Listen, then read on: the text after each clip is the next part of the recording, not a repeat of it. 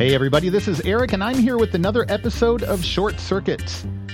2017 is about to end, and we are about to usher in another new year.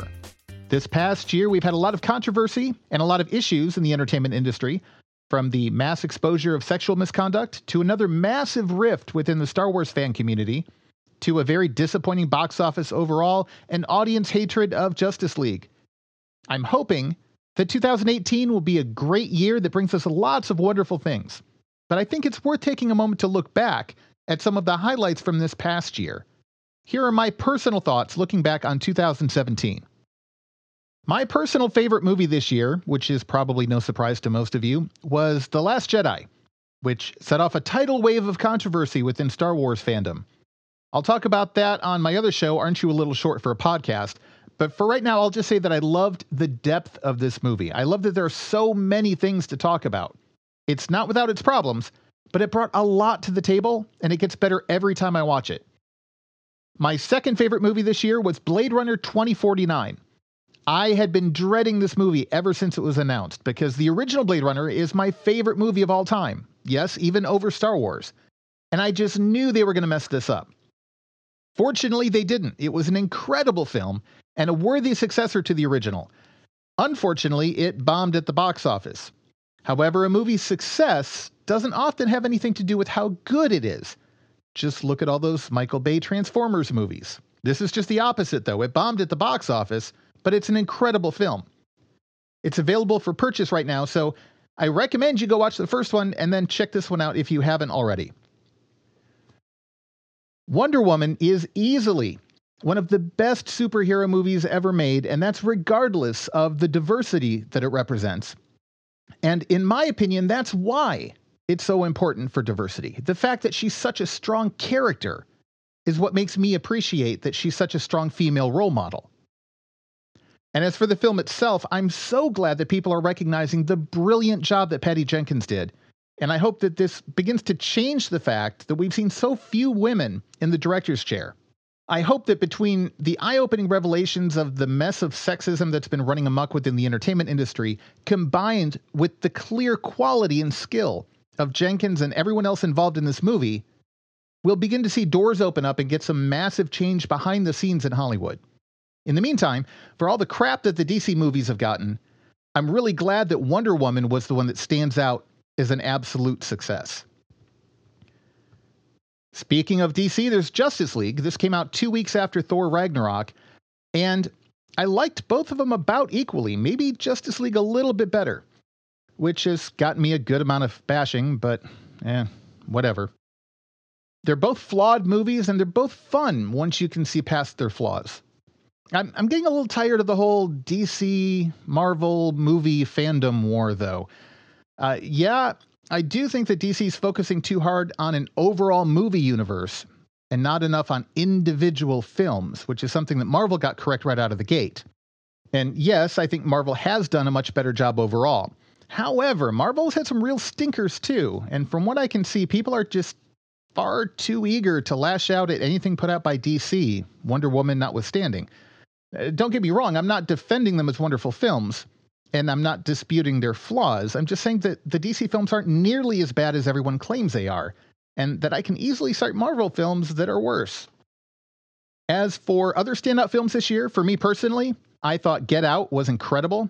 And as we're getting into award season, I hope it walks away with as many awards as possible. I also really liked Logan, Spider Man Homecoming, and Baby Driver. And I was really surprised at how well they adapted it to the big screen.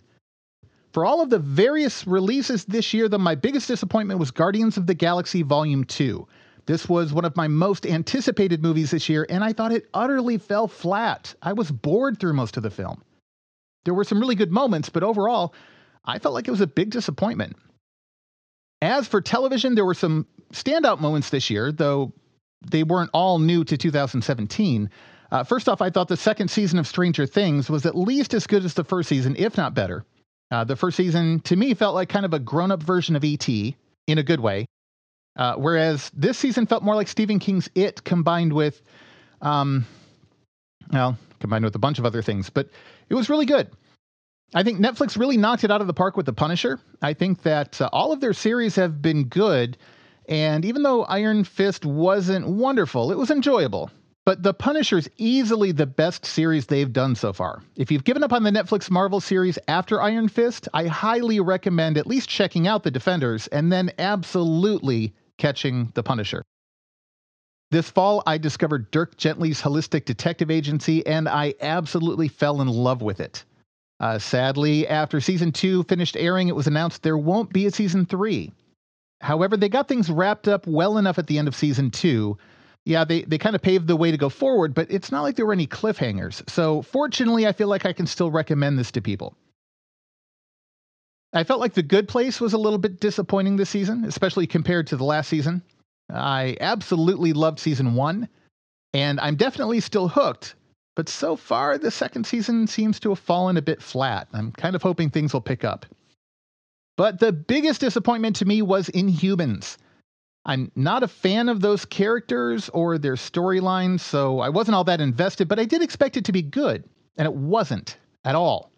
It had a decent story with a lot of potential, but all that potential was wasted on really badly written scripts and horrible dialogue. I was not expecting to like Star Trek Discovery very much, but I'm absolutely in love with it. I've always enjoyed Star Trek, though I've never considered myself a diehard fan, so I knew I would enjoy this one to some level. I just didn't think I'd enjoy it this much. And I'm also surprised at The Orville.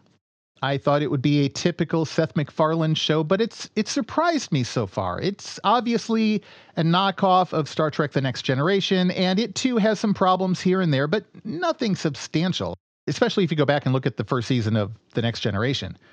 If you haven't tried it out yet, I recommend at least checking it out. I, I think that it's uh, it's good fun it, it's nothing really deep or meaningful, but you know, hey, it, it's uh, it's a nice little distraction from everything else going on in life. So it, it's fun.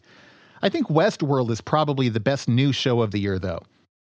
I personally really have no interest in the Old West environment, but this show makes it work really, really well. Helped out immensely by the sci fi aspect of it. It's absolutely incredible. And it's one of those shows that you'll want to rewatch after you're done with the first season. And I love that sort of thing. The biggest surprise for me this year on television was a documentary series on AMC, and I highly recommend it to everyone listening to this podcast. Most of our demographic is made up of people who are heavily invested in the geek community, and a big part for the basis of a lot of things related to geekdom is comic books. So, the show I'm recommending to you is Robert Kirkman's Secret History of Comics. For those who don't know, Robert Kirkman is a guy who created The Walking Dead and he does a six part documentary series where he goes into the history of comic books. And uh, it, it's chock full of interviews uh, from people who were actually there. And uh, we get stories that some comic book veterans might not even know. The first episode talks about the creation of Marvel Comics. It goes into the history of Stan Lee and Jack Kirby, and it, it gets into a lot of the dirty laundry that you don't normally hear about, which is fascinating in my opinion. Uh, the second episode gives the real story behind the very controversial creation of Wonder Woman, which a lot of people might find kind of shocking.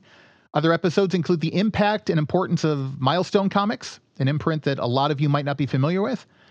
Uh, they go into the various artists who jumped ship from Marvel and created Image Comics. And uh, they've even got an episode on how 9 11 impacted comics and vice versa. Uh, the great thing about this series is it doesn't shy away from the truth, even when the truth isn't flattering. It's a great series. I cannot recommend it highly enough. You know, we don't often talk about books on the network, and I feel like I don't have as much time for books as I once did. Most of my book consumption is audiobooks in the car, and I, I just don't spend as much time in the car anymore. But uh, I did find a few gems this year. Obviously, given our involvement with Star Wars here at the Random Chatter Network, I've I've read a lot of Star Wars books this year, and uh, I found that recent Star Wars novels have varied a lot in quality and not in a good way. Um, I was especially let down by From a Certain Point of View. I normally love short stories. I loved the other short story anthologies set in Star Wars universe that are now legends. I, I'm very forgiving, even when a short story is kind of mediocre. That's okay. I like short stories. This collection I did not like at all. Some of the stories were great, and many, many of them were downright awful. Not only did I not like it, I felt like I felt like not only was this the worst Star Wars book I've read in a long time, this was the worst any book I've read in a long time, in, in several years. Now, all that being said, the Thrawn novel by Timothy Zahn was exactly as good as I'd hoped it would be, if not better. I really enjoyed the Phasma novel too, and I like that it had a different feel from a lot of the other Star Wars novels. So there were some good Star Wars books this year. As for non Star Wars novels, I found myself catching up on all of the books by Douglas E. Richards. Many people have been calling him the new Michael Crichton, and I can completely understand why. He's got some really good books, and uh, especially if you like modern techno thrillers, I highly recommend them. I was a little surprised to find that I didn't care much for the latest Daniel Suarez novel, Change Agent. Normally, I like his stuff. Uh, this one was just okay. There was nothing wrong with it. I just didn't care for it all that much. But if you haven't read his other stuff, it's really good. Start with Daemon and then just go from there. And then finally, I'm currently reading the latest book in the Expanse series by James S.A. Corey called Persepolis Rising. I'm really liking it so far. I'm only about halfway through it, and it's pretty long, but it's really good. So, all in all, 2017 had some really good stuff. And just because we're hitting 2018, there's no reason you can't go back and pick up on anything that you've missed. But I do hope that 2018 brings us some incredible content, and I look forward to sharing all of that with you.